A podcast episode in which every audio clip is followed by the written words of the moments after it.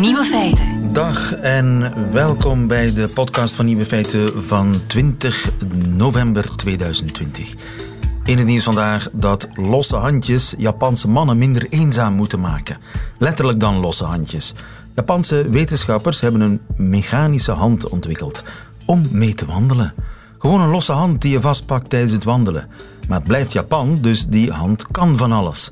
Desgewenst riekt zij naar damesparfum en desgewenst maakt zij ook damesgeluiden. Via een bijhorende app weer klinken uit de hand naar keuze geklak van hakken op de straatstenen, geritsel van een jurk in de wind en zelfs het ademen van een vrouw. En om het helemaal af te maken begint de hand na een tijdje zelfs discreet te zweten. Ik ben benieuwd welke geluiden een mannelijke hand zou maken. De andere nieuwe feiten vandaag. De paling sterft uit en hoe dat komt leert u tegenwoordig in een videospel. Wetenschappers willen de geuren van de 16e eeuw opnieuw ten neuze brengen. Sander van Horen, de NOS-man in Brussel, vraagt zich af wanneer de Belgen gaan debatteren over de vraag of mensen die geen vaccin willen straks nog op café mogen. En de nieuwe feiten van Johan Terrein hoort u in zijn middagjournaal. Veel plezier. Nieuwe feiten.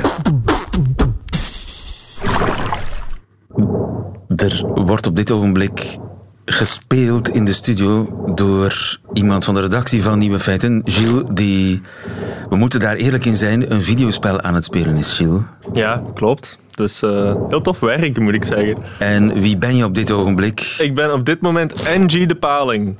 NG NG de Paling. De Paling? ja, en ik ben me nu aan het vol vreten met wormen, vissen en... Ah wel, ik heb hier nu net een slakje opgegeten. Gefeliciteerd. Dank je. En ben je aan het zwemmen ergens heen? Uh, ja, ik ben naar de zee aan het zwemmen. Ik zit nu in een Belgische... Oh, ik ben net tegen een plastic zak gezwommen. Ik ben dood. Nee, ik was op weg naar de zee vanuit, uh, de, Euro vanuit de Belgische rivieren om mij voor te gaan planten. Pieter-Jan, goedemiddag. Goedemiddag. Pieter-Jan Verhelst, maritiem bioloog aan de Universiteit van Gent. Uh, jij hebt, naar het schijnt, dit videospel ontworpen. Uh, inderdaad, nu, ik heb dat niet alleen gedaan. Dat was in samenwerking met Scriptie VZ2, Arno Zonderman. Hadden we het idee om voor de digitale editie van Dag van de Wetenschap een computerspel te ontwikkelen om het onderzoek over de paling die we dan aan de UGent uitvoeren, in de kijker te zetten. En jij bent bezig met dat onderzoek naar de paling. Is er iets mis met de paling? Ja, toch wel. Uh, de paling is een soort, is een vissoort die de afgelopen 40 jaar maar liefst 98% achteruit is gegaan. Wat dat dus dramatisch veel is. 98%? Inderdaad. En wat is de belangrijkste oorzaak daarvan? Het is moeilijk om één bepaalde oorzaak aan te duiden. Er zijn er meerdere.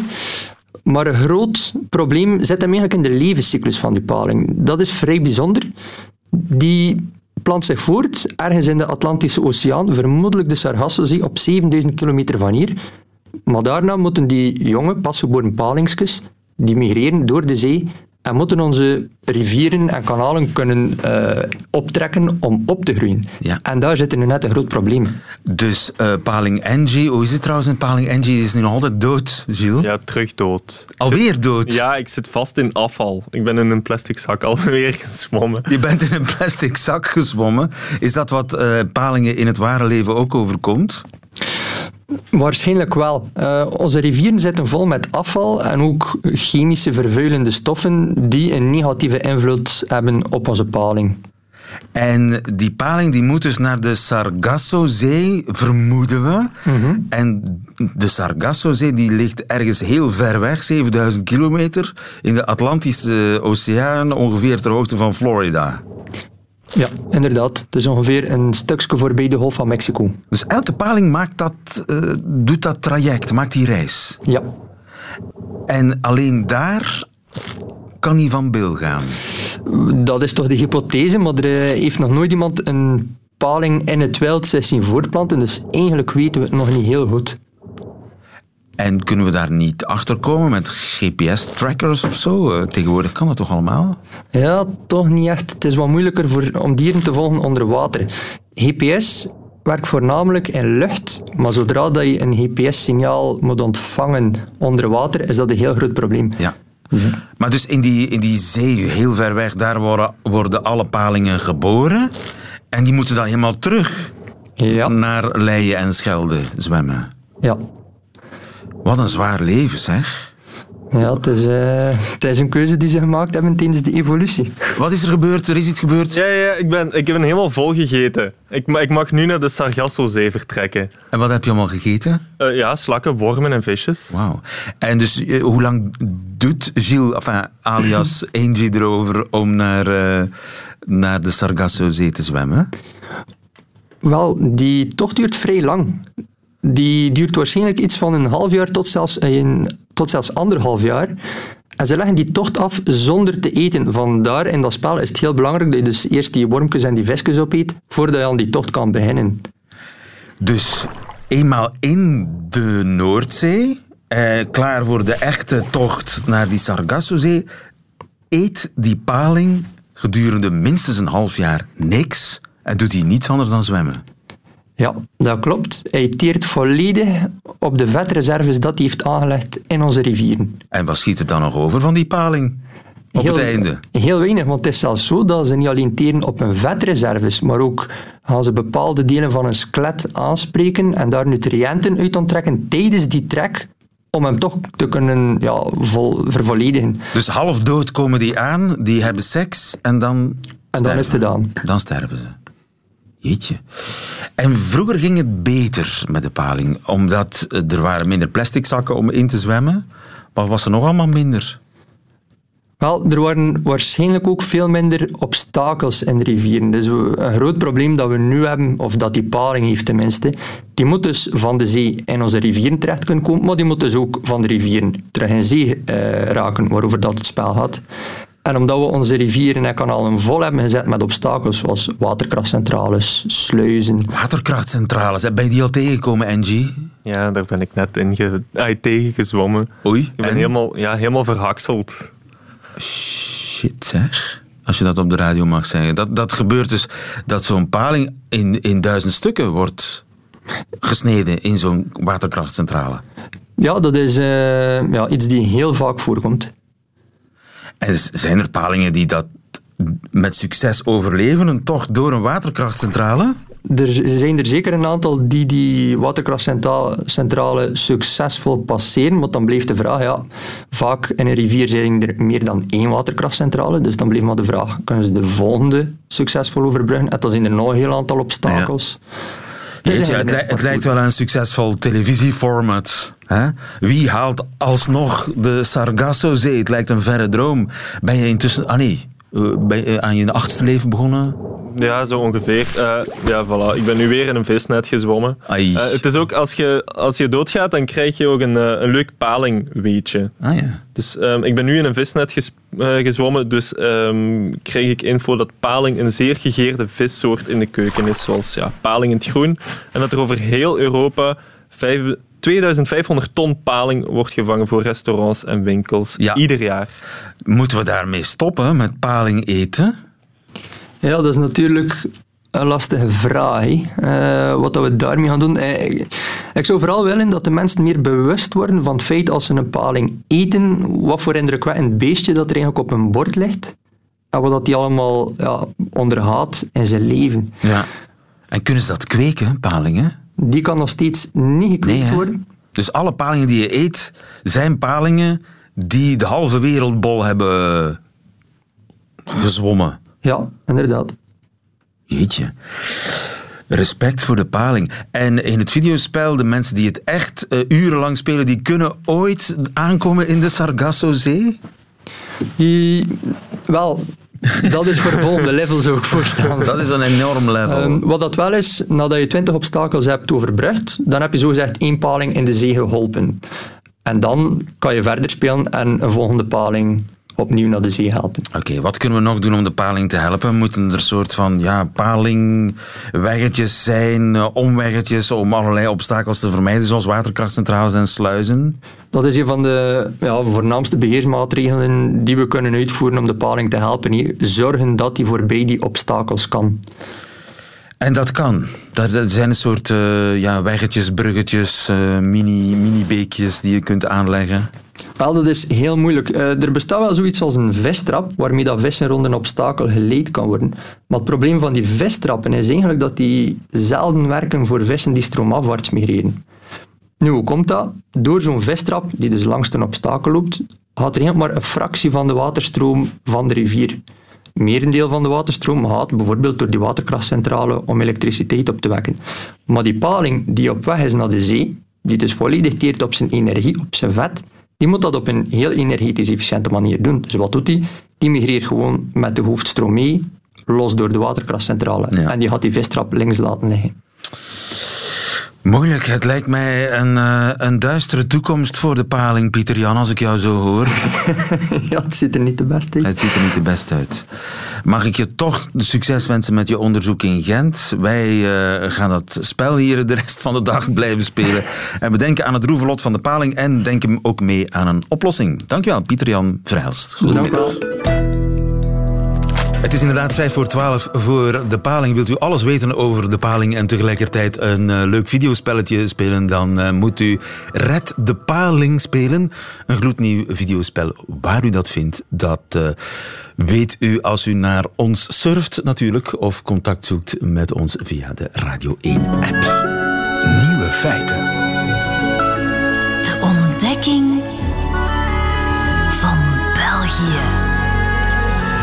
Ja, slaagt NOS-correspondent in Brussel, Sander van Horen, deze keer voor het eerst wel in zijn examen Vlaams. voor het eerst wel, lieve Van ja, ja, ja, ja, we zijn al heel blij als je een paar dingen weet. Ik, eh, maar, maar echt, meer dan de helft, is dat ooit al gebeurd, Sander? Jawel, maar dat was dan wel altijd als je dingen vroeg die dat of die je al eerder gevraagd had. Dus ook hulp, ja. Maar jij bent uh, aan je indrukwekkende ontdekkingstocht nog steeds bezig van ons land als correspondent Europa en uh, correspondent België voor de NOS. Je woont al een tijdje in ons land en trekt uh, altijd hoge ogen, grote ogen als je ziet wat er bij ons gebeurt. Ja. Wat, heb je, wat heb je vandaag? Nou, het was weer de week van Nederland gidsland, viel me op. En, en dit gaat eindigen in een pleidooi om dat vooral nu nog meer te laten zijn eigenlijk dan normaal. Ja, ja want vaderlandsliefde groeit in elk geval naarmate hier woont. Nou, even los van de vaderlandsliefde. We zijn nu in Nederland bezig met iets wat uh, in België ook zou moeten. Maar eerst, want het, wat ik zo grappig vind, en dat komt hier regelmatig terug, is natuurlijk dat alleen al door de taal en culturele uh, verwantschap uh, we vaak naar elkaar kijken. Of in elk geval dan toch Vlaanderen naar Nederland. En dit keer leverde dat een interessant drosten-effect op. Een drosten-effect is hè, van het oude uh, cacao-blikje... waar je uh, een, een, afbeelding ziet van het cacao-blikje... waardoor je dus dat blikje eindeloos herhaald ziet. Dat noem je een drosten-effect. Uh -huh. En um, uh, Mark van Ranst werd geïnterviewd door een Nederlandse krant... Zij daarin iets wat volgens mij geen geheim is, dat hij jaloers is op Nederland, omdat ze daar maar één regering hebben en dat dat een van de problemen is hier. Maar dat werd vervolgens nieuws, die uitspraak hier in België bij ons op de VRT-site. Dat is het droste-effect. Dat is het droste-effect. En dat Eindeloos vond ik, twee spiegels tegenover elkaar zetten. Ja. en dat vond ik wel grappig. En um, sowieso he, de, de, de vaststelling dat Nederland versoepelt uh, deze week inderdaad ja. een aantal maatregeltjes uh, teruggedraaid. Um, Um, de angst dat die versoepeling leidt tot ook weer hier uh, een toename in het aantal gevallen. Dus Nederland ook als negatief gidsland, hè, van zo moeten we het dus niet doen. Ja, maar in de huidige golf zijn jullie beter bezig. Hè? Mindere slachtoffers, minder ja, besmettingen en, en, en eerder ik, versoepelingen. Eerder versoepelingen, maar ik las ook in de tijd bijvoorbeeld... die had een uh, analyse gemaakt uh, waarin ze zeiden... er was ook eerder verstrengd, maar dat was maar vijf dagen. Dus toen zat ik te denken, zit hem dat nou echt in die vijf dagen... dat, dat je daar dus al zulke grote verschillen heeft? Nou goed, ja. ik ben geen viroloog, maar... Maar je wou iets anders vertellen over Nederland-Gidsland. Er is iets anders aan de hand. wat kunnen we vandaag weer van jouw vaderland leren? Denk vooruit. Oh, ja. Oef, vooruitdenken. En, en, en voer Hollands. pijnlijke discussies vooruit. Want, uh, oké, okay, het woord van deze week is natuurlijk vaccin. En uh, dat is gelukkig in het Nederlands en in het Vlaams hetzelfde. Dus vraag dat bij mijn examen Vlaams en ik weet wat een vaccin is. Maar hier gaat het toch vooral vanmorgen nog iemand van de taskforce. Uh, uh, weten wij het wel op goede temperatuur te bewaren, die min 70 graden? En hoe zit dat dan bij het vliegveld? Dat soort reportages hebben wij natuurlijk ook gemaakt. Twee weken Alleen- geleden. Ja, ja, ja, ja, zelfs die, die stelling durf ik wel aan. Maar waar het om gaat is... wij zijn hier met een vergelijkbare discussie bezig. Namelijk, als dat vaccin er is... het is er niet genoeg voor iedereen meteen. Wie gaat het krijgen als eerste? Ja. Oké, dat debat woedt ook in België, maar... Zijn ze eruit in Nederland? ehm, nee, er ligt een soort concept op tafel. Eerst eh, Er zorgmedewerkers en dan er is een kwetsbare advies. Er is een- dus de wetenschappelijke, de gezondheidsraad Raad. in Nederland heeft een advies. Ja, Klaar. en dat is niet eh, wat het uiteindelijk gaat worden... maar ga er maar vanuit dat het daar tegenaan eh, zit. Maar En wat is het advies eigenlijk? Het advies is eerst mensen die uit de kwetsbare groepen, dus oudere mensen met onderliggende problemen, zorgmedewerkers, dan jongeren met onderliggende problemen en dan de rest van de bevolking. Daar En de beetje- ouderen, eerst, dacht ik, toch? Ja, ouderen en dan eh, met name ouderen met onderliggende problemen, dan ouderen general, dan jongeren met onderliggende problemen en dan de rest. Daar kun je een debat over voeren, alleen het meest interessante debat komt eigenlijk daarna pas. Het meest fundamentele debat, het voor België meest gevaarlijke debat en een debat wat in Nederland nu echt al gevoerd wordt. Zijnde Zijnde het debat, wat doe je met mensen die geen vaccin nemen? de antivaxers. antivaxers of, ik bedoel, hè, de, de, de onderzoeken die lopen in beide landen vergelijkbaar met mensen die de kat uit de boom kijkers. Hè, niet, niet per definitie zijn veel antivaxers. twijfelaars, hè? Veel twijfelaars. Of veel mensen die zeggen van. Eh, Het is ook goed om ziek te worden. Hè? Je, je moet je niet overal tegen in laten enten. Maar in elk Dus het geval. valt maar af te wachten eh, hoeveel mensen zich gaan laten vaccineren, eenmaal dat vaccin er is. En die, dis- eh, die discussie alleen al is in België relevanter om te voeren, omdat ik, België een beetje kennend inmiddels, me zorgen maak over de mate waarin mensen dat zouden willen doen. Want als de regering zegt, ehm, het is goed, we hebben dat getest, hè, de, de Gensano, weet ik veel wat, die heeft zijn goedkeuring eraan verleend. In Nederland merk je al heel veel sceptisch. Ik denk dat die sceptisch in België groter is, want men vertrouwt de overheid hier minder. Dus de overheid zegt dat het goed is. Nou, dat zal voor veel mensen als een rode lap op een sier werken Ja. om te zeggen van nou, dan neem ik het al helemaal niet. Juist. En hoef Dus je stel, niet dat eens... maar de je- helft, stel dat maar de helft zich laat vaccineren. Wat doe je met die mensen die zich niet hebben laten vaccineren? Dat En wat doe je met name, en dat wordt natuurlijk een hele interessante ethische vraag, van op een gegeven moment, oké, prima. Er is een vaccin, heel veel mensen zijn gevaccineerd. De kroegen kunnen weer open.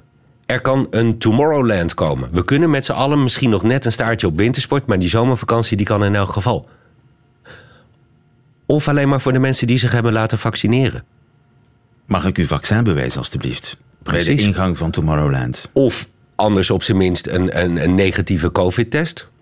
In Nederland heb ik het debat al gadegeslagen waar mensen zeggen van nee, ik weiger dat vaccin, want dat is mijn persoonlijke integriteit, dat, dat, dat kan je niet aankomen. Maar tegelijkertijd mag jij, overheid, mij niet opleggen om eh, ergens de toegang niet te krijgen, om mijn normale leven niet te leiden, omdat ik heb, me niet heb laten vaccineren. Juist, het is een, een heftig debat. Dat is nu bezig in Nederland. Daar zijn ze nog niet uit. Nee, daar zijn ze niet uit. Dat, natuurlijk niet. En dat mag ook zijn tijd hebben. Maar dat moet ook zijn tijd hebben. En dat moet ook in België zijn tijd hebben. Vooral ook omdat Dat je... debat moet in, in, dat wordt in de Tweede Kamer gevoerd. Dat wordt in de Tweede Kamer gevoerd. Dat wordt in eh, praatprogramma's op tv gevoerd. Maar hier in België gaat er namelijk, zo goed ken ik het land inmiddels wel, nog een laag bij komen.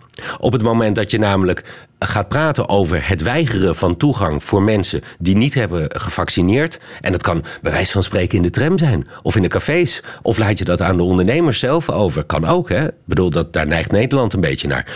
Maar dan ga je hier nog een tweede element krijgen. Namelijk, het zal onherroepelijk verschillen tussen Vlaanderen, Brussel en Wallonië. Waarbij de Walen zullen kijken hoe doen ze het in Frankrijk. De Vlamingen zullen zelf wat doen en schuin een beetje naar Nederland kijken. Brussel, Joost mag weten wat Brussel doet. In elk geval doen ze het te laat. Maar het gaat weer verschillen. Dus dan ga je inderdaad weer krijgen dat jij als niet gevaccineerde lieven wel ergens een kroeg binnen mag in Brussel, maar niet in Antwerpen. Of en dat mag in Brussel, dat maar de moet je- Vlaamse grens... maar dat moet je voor zijn. Dat moet je voor willen zijn. En dat moet je ook om het draagvlak te zijner tijd onder die vaccins, maar ook onder maatregelen voor weigering als je je niet. Je moet het nu al beginnen. Ja, nu, we hebben eventjes ons licht opgestoken bij eh, de minister van Volksgezondheid, tenminste de federale minister van Volksgezondheid, eh, Van den Broeke. En er is een eh, professor aangesteld, lees ik uit de reactie van het kabinet. De, minister zelf kon even niet aan de telefoon komen. Had het te druk daarvoor, maar er is een professor aangesteld, professor Ramakers, om de operationele taskforce van de vaccinatiecampagne te coördineren. En die gaan samenwerken met een andere groep. Precies, maar hou het dan niet, hou het dan niet inderdaad bij eh, eh, hoe gaan we dat logistiek doen. En, en eh, hou het zelfs niet alleen bij wie gaat het als eerste krijgen. Maar ga vooral nu alvast nadenken en debatteren. En trek dat ook over de taalgrens heen. Wat doen we daarna? Ja, en voer dat debat niet alleen in zo'n taskforce, maar... Maatschappelijk. Oké, begrepen. Dank je wel. Graag gedaan. En dan nu het gevreesde...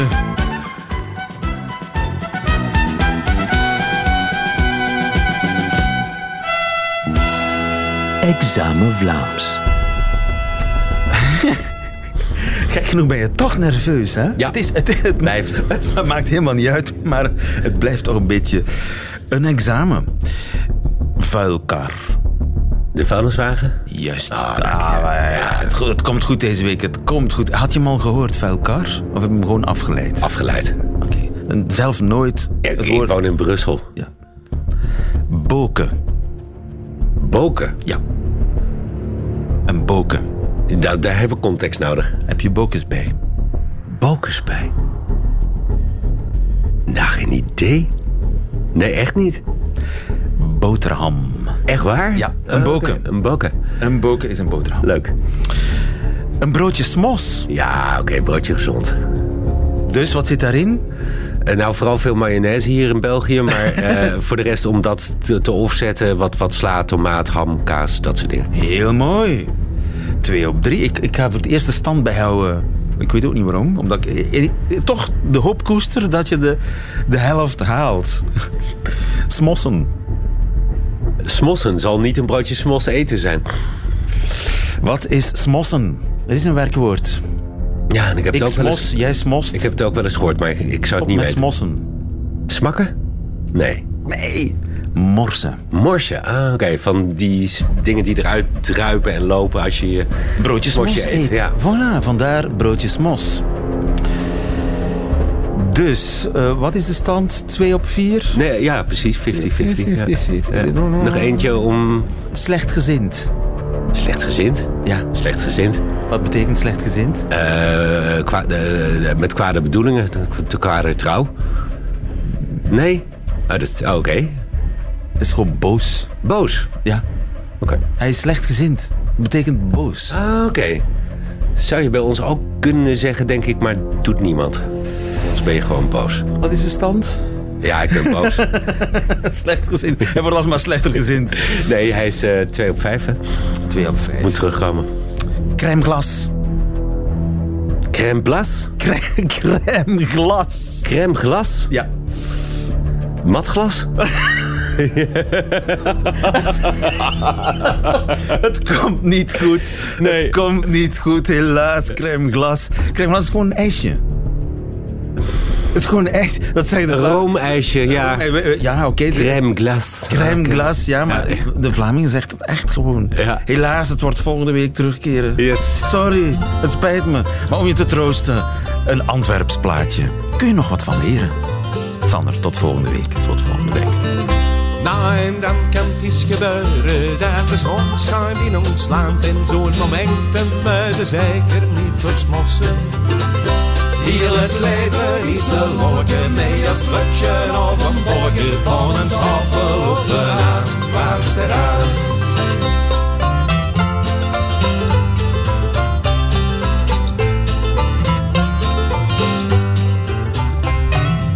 Op een terras eh, een crèmeglas. eh, Ed en Herman op een Antwerps terras.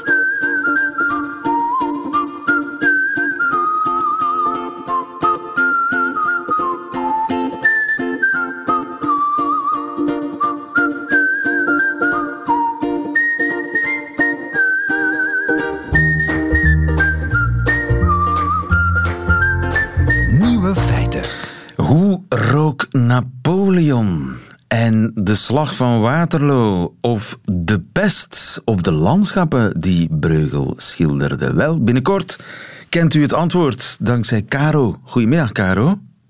Goedemiddag. Caro Verbeek, jij bent verbonden aan Ode-Europa. Zeg ik dat goed? Ode-Europa? Helemaal. Ja, En Ode-Europa, dat is goed gevonden, want dat is eigenlijk odeur Europa in één woord. Hè? De geur van Europa. De geuren van Europa van de afgelopen 500 jaar. Van de 16e tot en met de 20e eeuw rook Europa anders dan vandaag? Ja, er waren heel veel andere geuren, vooral ook geuren met andere betekenissen. Maar er zijn wel degelijk vandaag geuren aanwezig die er ook al waren in bijvoorbeeld de 18e eeuw. En nu is er een, eh, dat hele project Eau d'Europa. Dat brengt een heleboel wetenschappers bij elkaar, dat project. Het is heel bijzonder, want dit is de eerste keer dat we met kunstmatige intelligentie zullen werken.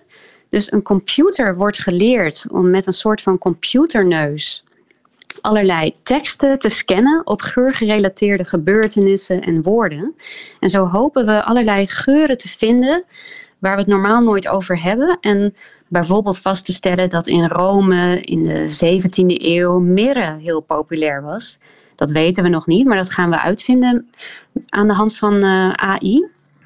En we gaan ook een computer leren om te kijken naar afbeeldingen en te zien of daar misschien ook geur, cues, geurelementen in te vinden zijn. En dat een heel eenvoudig voorbeeld is bijvoorbeeld de drie koningen die hun geschenken aanbieden aan Jezus. Daar zijn heel, heel veel schilderijen van gemaakt. En die hadden natuurlijk wierook en mirre bij zich. Dat is een eenvoudig voorbeeld, maar we hopen ook voorbeelden te vinden waar we zelf niet op zouden komen. Ja, de vergeten geuren van de geschiedenis, zeg maar, die eh, gaan jullie proberen te zoeken en te reconstrueren. En, en wat dan? Komt er een soort geurmuseum? Idealiter wel, ja.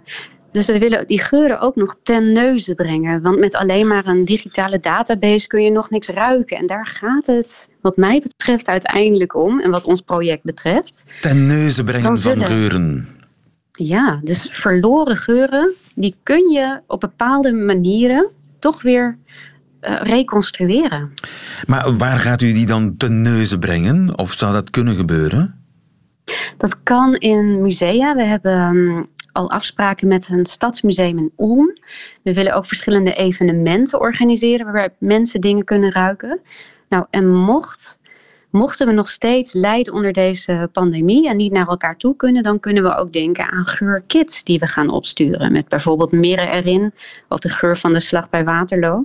Dus de geur van de slag bij Waterloo of de geur van een landschap van Breugel. Als je dat kunt reconstrueren, zou je dat kunnen verspreiden in de buurt van een schilderij van Breugel, hier in, in het museum in Brussel bijvoorbeeld? Nou, dat zouden we ook heel graag doen.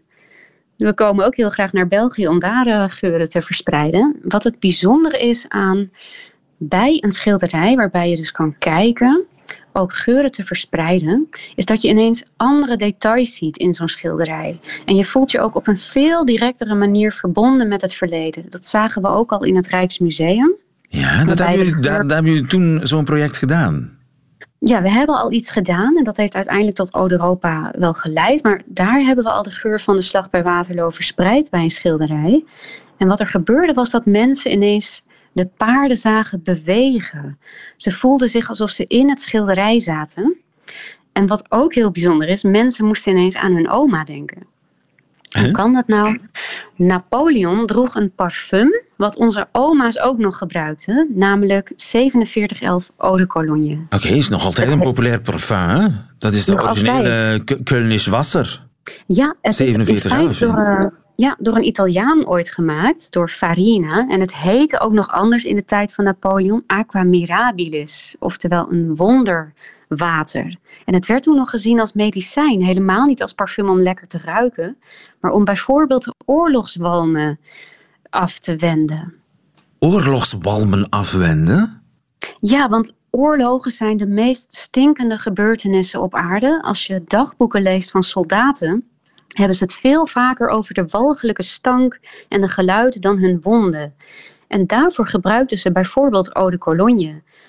En wat stonk er dan zo? Buskruid of zo? Uh... Ja, vooral rottende lijken. Dat is toch wel voor de mens een afschuwelijke geur. En dat is ook een aangeboren geur. De meeste andere voor- en afkeuren voor geur, die zijn cultureel bepaald. Dus die leren we. Maar lijkenlucht, dat dringt overal in door. In al het eten van de soldaten, de kleren van de soldaten. En die lijken op het slagveld, die, die bleven gewoon dagenlang liggen, wekenlang liggen. Die bleven toch wel vaak liggen, ja, tot ze uiteindelijk misschien eh, begraven werden. Andere geurstoffen, dat waren uiteraard buskruid. En ook geuren die wel werden gewaardeerd, zoals de geur van paarden, de trouwe metgezel van de soldaat. Of parfums van hun vrouwen, van hun vrouwen die thuis waren gebleven, zodat ze even aan thuis konden denken, aan aan hun echtgenotes of aan hun partners konden denken. En aarde, want bij elke inslag wordt er aarde omgewoeld uit diepere lagen en dan krijg je die hele aardse geur, ook verbrande aarde. Maar bij de slag bij Waterloo was iets bijzonders aan de hand, want het regende heel hard. Dus in die geur, in die compositie, zit ook de geur van nat gras en natte aarde. En de pest, had die ook een uh, specifieke geur? Zonder twijfel, want elke ziekte heeft zijn eigen geur. Ook COVID heeft een geur. Honden worden getraind om dat te herkennen. Maar het bijzondere aan de pest, de tijd waarin die woedde in de middeleeuwen en later, is dat nog werd gedacht dat geur ziektes verspreiden. Dus dat stank verantwoordelijk was voor de verspreiding van ziektes als de pest. En omdat dat werd geloofd, werd ook gedacht dat je met welriekende geuren die pest kon bestrijden. Okay. Dat deden mensen onder andere door pomanders bij zich te dragen, juwelen waarin je geuren kan stoppen. En als je daar dan maar aan rook en de lucht om je heen dus ook lekker liet ruiken, dan dachten mensen dat de lucht ook gezond was en dat ze niet ziek konden worden. Oké, dus je droeg, hoe heet je dat, een pomande? Of? Ja, een pomander van pom d'ambre of appel van ambergrijs. Oké. En dat is een apparaatje waarmee je je geur kunt meedragen en verspreiden? Ja, er zat dan niet een vloeibare geur in zoals we dat nu vaak gebruiken, maar een solide parfum, bijvoorbeeld gemengd met bijenwas of dierlijk vet, waardoor dat parfum goed in dat juweel bleef zitten. En dat was goed tegen de pest, zeiden ze. Tegen de pest, tegen allerlei ziektes. Maar kon je de pest zelf ruiken? Was die geur zo sterk dat je die kon ruiken, denk je? Nou, wat er vaak aan de hand was, is dat op plekken waar er geen sprake was van hygiëne, waar heel veel mensenmassa's bij elkaar kwamen, dat daar ziektes makkelijker verspreid worden. Dus er was een soort synchroon optredend verschijnsel. Daar waar het stonk, waren meer uitbraken van pandemieën, zoals ook van cholera. En kun je zeggen dat Europa vroeger meer stonk dan vandaag? Dat sterkere geuren waren? Ja, dat is een lastige vraag, want stank is dus cultureel bepaald. heeft ook heel erg met gewenning te maken. Er werd wel veel geklaagd, bijvoorbeeld over de geur van de gracht hier in Amsterdam. Maar er waren wel degelijk sterkere geuren hoor. Dus zo in de 18e en 19e eeuw werd er hevig gedeodoriseerd, dus ontgeurd. Straten werden geplaveid, afval werd weggebracht, werd ook verboden om zomaar je afval in de gracht te gooien. Dus het ging wel minder hard ruiken. Maar die tijd dat je die hele sterke geuren nog had, moest je ook, ze ook bevechten met hele sterke geuren. Ja. Dus parfums roken sterker.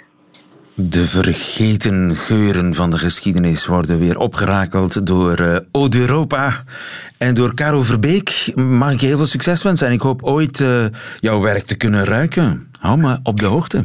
Van harte welkom en graag gedaan.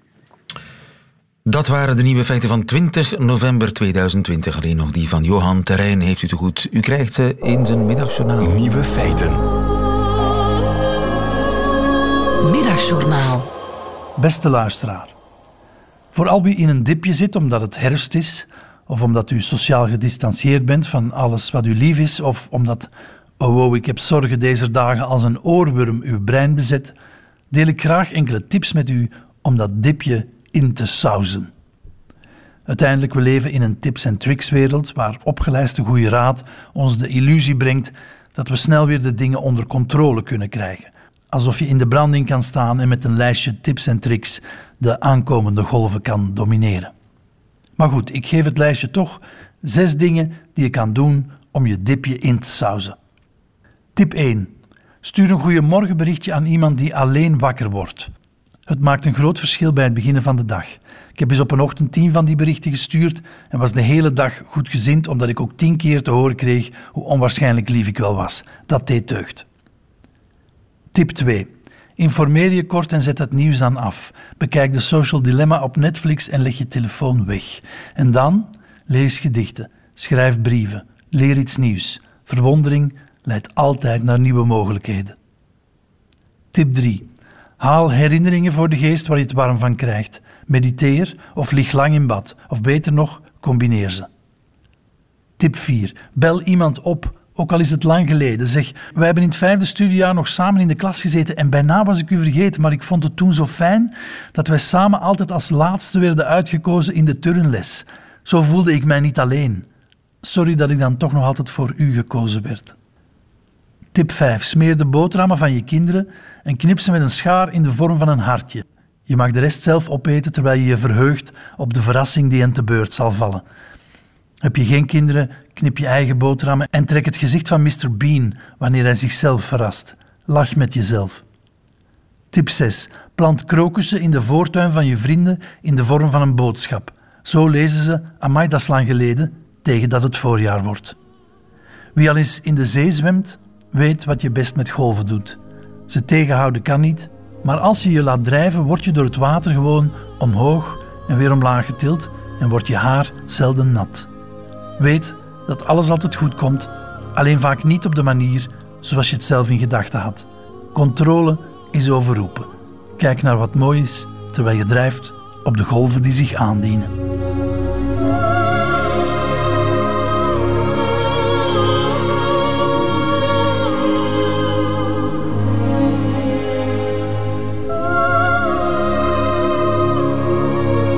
Het middagjournaal met en van Johan Terrein. Einde van deze podcast.